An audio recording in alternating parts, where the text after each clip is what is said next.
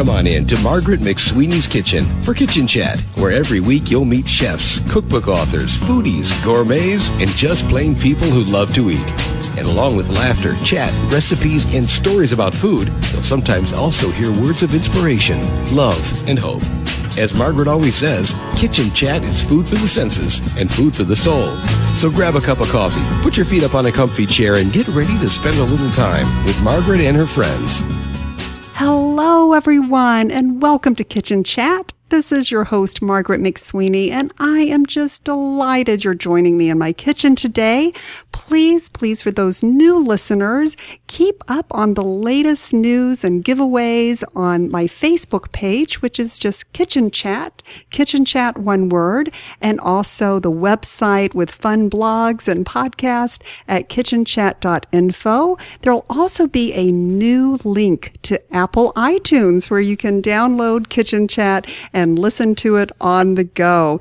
Well, I am just so thrilled about today's guest. As summer is upon us, a lot of us are thinking about cooking outdoors, grilling, barbecuing. And today's guest is really going to encourage and give the men out there the confidence to really start cooking. And who better than to learn from is goodness, the guru of barbecue. And as Esquire magazine calls our guest, he is America's master griller, none other than the wonderful food writer, food TV personality, and cookbook author of 30 books.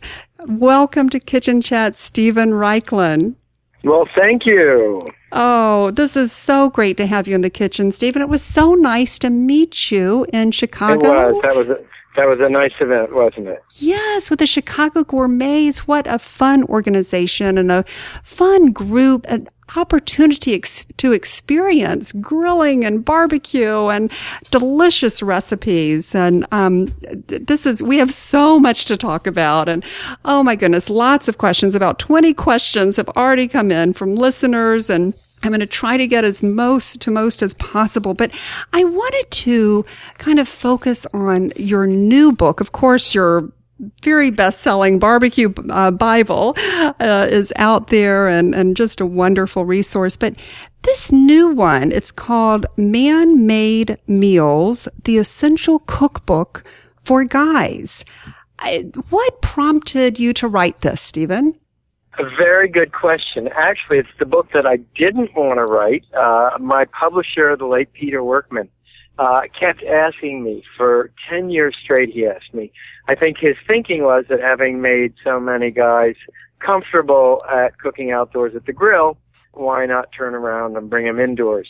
But I kind of like a book that sort of has a, a deep backstory, you know, be it uh, the international travel like I did with Barbecue Bible or Planet Barbecue, or the kind of deep roots of American barbecue like I did in BBQ USA.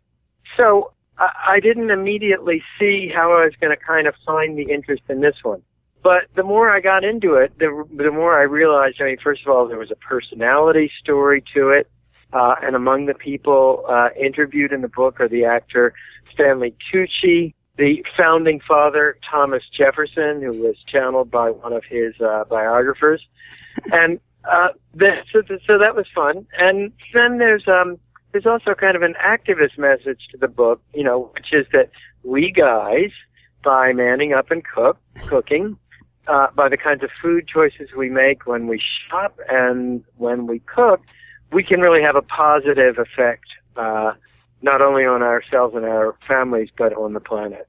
And I love that. And as we discussed a little bit last night, Steven, my dad was such a great influence in my life. And he, and I love how you called these guys food dude. he was definitely a food dude and um, just loved to cook and truly found the joy in cooking. And I just love how you're sharing that message with the guys out there. And, and one thing that was so poignant uh, for me to read in your book, Steven, was the story about your granddad. Could you please share that with the listeners? It's such a beautiful story. Well, thank you. Yeah, it's the head note to a recipe called the Deer Dog. And uh, you know, uh, I mean, one doesn't normally think of hot dogs as being complex or worthy of a written recipe, but in fact, my grandfather had a pretty special hot dog that he made. And one of the secrets was the way he cut it. He split it open lengthwise. So you get more surface area browned. And then the other thing he did is uh, he used to wrap it in a uh, slice of fried bologna. Hmm. Well, the story is this, that when my grandfather lay on his deathbed, and, you know, I was lucky enough to be able to come in I lived out of town, but I came into Baltimore to be with him. The last thing he asked for before he stopped speaking was a hot dog. And so I kind of tell this story and I tell the story of why his hot dog was uh, was so good and and what food meant to him because guys back in those days, especially back in those days, did not cook. And yet my grandfather did cook. He loved to cook and he had his little repertory and you know, he would do the cooking, then my poor grandmother would, you know, it was like a tornado swept through the kitchen, and uh, she'd clean up after him. But um, you know, I think it was my grandfather as much as anybody that inspired me to become a food writer. Oh, that is just a beautiful story. And, and, and all of these stories have recipes with them. And, and in interviewing some of these food dudes, who was someone that stood out with a, a really different kind of story as well and, and, uh, fun recipe? Well, um, I think Andrew Zimmern, you know, the great culinary adventurer, the guy who, uh, you know, I caught up with him between bites of uh, giant bat and uh, and New Zealand pulau worms and uh, and Icelandic rotted shark. But uh, he talked kind of about the emotional component of cooking, which I thought was really interesting. Um, and he pointed out that you know a lot of us guys have trouble expressing our emotions, mm-hmm. and for him, cooking is the way that he expresses his feelings and I thought that was uh, that was kind of interesting and beautiful. Yes, that is a great story. Wow. Well, I know I, I, heard something really fun and interesting last night. I'd love for you to share with the listeners. And before we start talking about the grilling and all the questions that have come in, you are now officially a barbecue curator. Is that right? Could you share that fun yeah, news with yeah, everyone? I know. So you think about the unlikely titles you will possess in this lifetime. so there's a new museum opening in New Orleans, and it's called SOFAB, the Southern Food and Beverage Museum. And the exhibit I'm working on, it is a uh, we we are creating a barbecue trail of the South. So from each state in the South, there will be an object that will be kind of on this trail that snakes through the museum. And to give you an example, from uh, Georgia, we're getting a big green egg because that's where that is manufactured. And from uh, from Texas, we have a piece of uh, Aaron Franklin's original Airstream uh, trailer that he used, you know, to, when he started uh, Franklin's Barbecue. Wow. Um, so it's it's uh, it's fun. It's a sort of, you know, obviously the it, for states in the South. I mean, there's you you could write books and books on barbecue in Texas. So to pick the one iconic object to recommend it is a challenge, but um, that is. Uh, that's that, that's the barbecue curator. That is great. And when is the museum opening? Uh, the museum, I believe, is scheduled to open in September or October. Oh, how exciting! Well, we'll make sure we follow up on that. And while well, we're, you know, I'll yes. be, I'll certainly be promoting it on my website, which is barbecuebible.com. Yes. B A R B E C-U-E-B-I-B-L-E dot com. Yes, and I'm glad you mentioned that, Steven. And listeners, we're definitely going to put a link to his website so you can also see the fabulous books. And the one we're speaking specifically about today is Man-Made Meals. But before we kind of jump into that and some of the listeners' questions, just a basic question. And, I, and I'm probably, I probably should be embarrassed asking this, but you know what? The listeners know I hey, have a cooking if you're wondering, show. somebody else is. exactly. But here's my question. What is the basic difference between barbecuing and grilling? Is there Great a difference? question. Okay. There's a big difference. So, grilling is a high heat method where you cook small, tender, or quick cooking foods directly over the fire, and it's generally a high heat, hot method. So you would grill a steak, you would grill a chicken breast, you would uh, grill a fish fillet, you grill an ear of corn. True barbecue is an indirect method. You cook the food next to, not over the fire, in a closed environment. And when you barbecue, uh, the heat is transferred by wood smoke. So sort of smoke is part of the essential flavor of true barbecue. Hmm. Interesting. So the smoke is what determines a lot of the flavor, I guess, along with the rub or the marinade then? And does it? Yeah, well, yeah. But I mean, put it this way: all true barbecue has a smoke component. Some Okay. grilled things that they're grilled over wood uh, will have a smoke flavor, but many grilled foods, especially if they're cooked on a gas grill, will not, or even a charcoal grill for that matter. So, um, you know, smoke. I would say smoke is the one dividing line. Much lower temperature, heat direct rather than direct. That's the sort of characteristic. Great. Thank you for clarifying it. And listeners, um, also, just so you know, Steven has this fabulous, is it Barbecue University that you um, have classes that people can attend? Know? Yes, that is great. So we'll make sure we uh, provide that link as well. And speaking of university, we had a question come in from Michael Hyatt, who is the CEO of Platform University, and he asked, Here's my grilling question. What is the best way to prepare and grill a tuna burger? We are looking for healthy alternatives to burgers. Okay, excellent. Well, I'm glad he did. And in such books as BBQ USA and Planet Barbecue, he will find tuna burgers, Steven Raichlen style tuna burgers. Uh, the best way to do it is uh, set up your grill for direct grilling and grill it over a high heat. What you need to do though is you really need to prep your grill very well to prevent sticking. That's much more of an issue with fish than it is with meat. You're going to brush the bars of the grill grate clean. You want to oil them with a folded paper towel dipped in oil, drawn across the bars of the grate. And it's also a good idea to brush the top and the bottom of the tuna burger with oil. Also, again. Plus, once you put the burger on, don't try and move it right away. Let it sit for a minute or two. At first it will stick, and then as it cooks, it will come back up.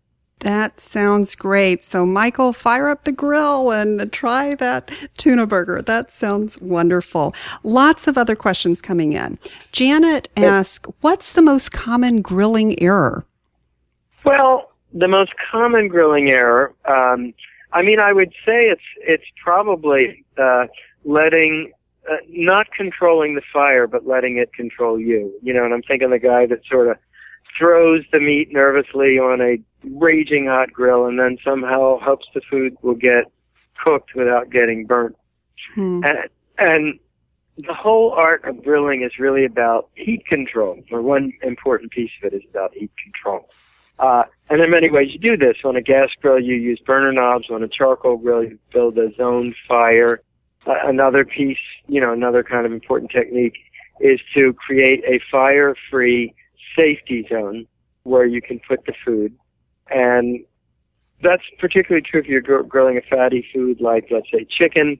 Uh, if you get flare-ups, you want a, a part of the grill where you can move the food uh, where where you can dodge the uh, dodge dodge the flare-ups. That is great to know. And I love the section in your book, Steven, and listeners, you're going to enjoy this too, where you have a whole page dedicated to burn this, that some things it's okay to burn. And that was, that gave me just like a great feeling. Okay. Even if the fire department comes over. so That's kind of fun. Yeah, you know, because uh, uh, listen, a lot so a lot of this book is written a little bit tongue in cheek. You know, we are we guys are no longer ne- Neanderthals. I mean, we're two generations into nonstop food programming on TV, and I think there's a level of sophistication among male cooks, curiosity and sophistication that is actually probably the highest it's ever been in our country's history yes. but uh but there you know i put this sort of with a little wink for the clueless guy who burns everything and it's 10 foods that you can actually burn so uh, a bell pepper you actually want to char the skin jet black and that will bring out the sweetness and then you scrape off the skin Hmm. Uh, or another is a sweet potato. I mean, you lay a sweet potato on the embers.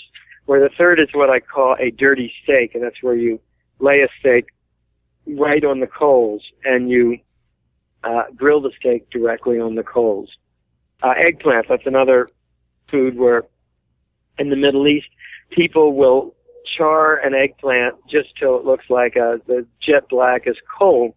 And they'll do it either on a grill or if you're an apartment dweller, they'll do it actually right on the burner in your kitchen.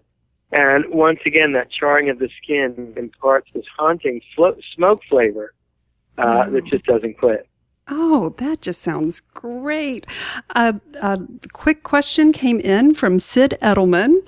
He said, charcoal or gas? Is one always better than the other? As a gas griller, can I ever claim that my method is better? Well, I mean, ultimately, if if you have a listener or if someone has a grill that produces results that delight them and their family, they're doing the right thing in that debate, I personally would pick charcoal over gas because it burns a little hotter and drier. And it's also very easy to smoke on a charcoal grill, and it's very difficult to smoke on a gas grill. Okay. Uh, so that's sort of the first piece. Um, but actually, I would reframe the question because to me, the most flavorful fuel is actually wood. Hmm. Wow. Okay. So how does that happen? Well, you get a wood burning grill. Uh, if you go up on my blog, actually, we feature. I'm sorry, on my Facebook page, we featured one last week. Uh, it's made by a company called Grillworks. Uh, wood burning grills generally are open in the front so that you can feed them logs easily. And you see, when you burn charcoal, you get a high dry heat, but you don't really get much of a flavor. However, when you burn wood, you get both smoke and heat. Wow, so it's kind of like a little fireplace outside. Yeah, exactly. Great. Okay, this is wonderful learning about all of this. Another question. Oh, all these guys are sending in lots of questions. Chad McGavick says, How do you determine when to put the cover down and when to leave it up? That's Very a good simple. question. Yeah. What that is, is a good question. So I use what I call the rule of palm. And the rule of palm states that if you're grilling something thinner than the palm of your hand, uh, you leave like this, you know, shrimp, asparagus, I mean, thin stuff. You leave the grill lid open so that you can monitor the progress because those items cook so quickly. If, on the other hand, what you're grilling is thicker than the palm of your hand, you close the grill. Now, if you're indirect grilling or smoking, you always close the grill lid. Okay. Okay, that's great advice. The palm factor. That is wonderful. Um, and then John Walker asked, how thick does your meat need to be to consider use of hot and cooler areas of the grill? Well, um, what your reader is talking about is actually a two-tiered fire. And uh, I use that when I'm cooking, let's say, uh, if it's a double thick pork chop or maybe uh, a one or two bone uh, rib steak, but I mean cut really thick, like at least at least two inches thick. And the idea of there is that you sear the outside over the hot zone of your grill, and then you move the chop to the medium zone, simultaneously giving it a quarter turn to lay on a crosshatchet grill marks. And then you turn it over and do the same things. High heat is searing, the medium heat is cooking. And that's what you need. That sounds great. I'm loving all of these questions. Ruth Blackstock wrote in, what is your take on the big green egg? Do you feel like it's a fad or a great, a great tool to have around? Well, I feel like it's a great tool to have around. Um, it's a very distinctive uh, method of cooking. You, uh, unlike other grills, you cook with the grill lid closed always. Hmm. Uh, ther- the thermodynamics are such that it's possible to go from very high heat to very low heat, back again quickly. I actually spent uh, an afternoon at the Big Green Egg Factory in Atlanta last week, oh. and um, I um, what can I say? I mean, we've always had eggs at the uh, at Barbecue University, but I was uh, I think people who people who love them we we call them the egomaniacs the barbecue world. I love it. It gives a new meaning to green eggs and ham. Yeah, really. For sure. Oh, how fun. Well, Karen wrote in, Karen Javis was wondering what would be some fun 4th of July dishes to prepare and, and maybe highlighting some from your new book, Man Made Meals, the essential Well- cookbook for guys. Funny you should ask because I was just filing a uh, blog. We're just working on a blog and a newsletter this morning about the Raichlen Fourth of July menu. Uh, I will actually be home with my family on Martha's Vineyard come this Fourth of July, and we're going to do a grill top clam bake. And we're going to start with grilled clams with linguiça sausage and uh, grilled garlic toast. Uh, we're going to move next to grilled lobster, grilled corn, and grilled Italian sausages. And then we're going to finish up with a smoke roasted blueberry crisp. Wow. And let's see, uh, many of those recipes are in Man Made Meals. All of them will be on my website. Oh, and we'll make sure we have a link, listeners, for barbecuebible.com for all these great tips uh, and cooking techniques and everything from Steve Raichlen. This is just great. And we have to do a special shout out, Steven, to uh, our mutual friend Anne Willan, who could you share a little bit about that special friendship? Yeah, so uh, back when I was uh, 21, I went to Paris on a research grant to study medieval cooking in Europe. Uh, Anne Willan had just uh, founded a cooking school called La Varenne, named for a 7th century French chef, uh, that really would shape a whole generation of uh, American food writers. And I sort of walked in Anne's office to uh, interview her about medieval cooking because she was also writing a book called Great Chefs, sort of a history of food through 10 of its greatest practitioners. And by the time I left her office, I was an employee of La Varenne, and uh, she has been a great friend over the years. She's really been one of the kind of uh, one of the founding mothers, if I may say, of uh, of American cuisine. Yes. Oh, she is a delight. And listeners, make sure you do download uh, my kitchen chat with Anne Willan. Just some beautiful memories are shared on that, that podcast. And that's so great that, that you were actually there at La Varenne. How very, very special. Well, Steven, this has just been a delightful kitchen chat. I'm just so excited for the listeners to hear from you firsthand um, via this podcast with Kitchen Chat. And thank you for taking the time to answer their grilling questions. And uh, and listeners, make sure you check out his new book, Man Made Meals: The Essential Cookbook for Guys. We'll make sure we have a link on it on Kitchen Chat, and it's a great gift for that special guy in your life, and uh, or for yourself. You know, it, uh, the the females can use this just as well as the guys. I intend to to devour it myself. So this is just great, and also check out his Barbecue University, and and you also have the wonderful TV show. Can you let listeners know about that as well? Great. Well, thank you. Primal Grill is the name of the show, and uh, it was a great pleasure talking to you. Thank you. Oh, thank you. And listeners, please be in touch. Contact me, Margaret at kitchenchat.info. And during this busy time, please remember, take a moment and savor the day.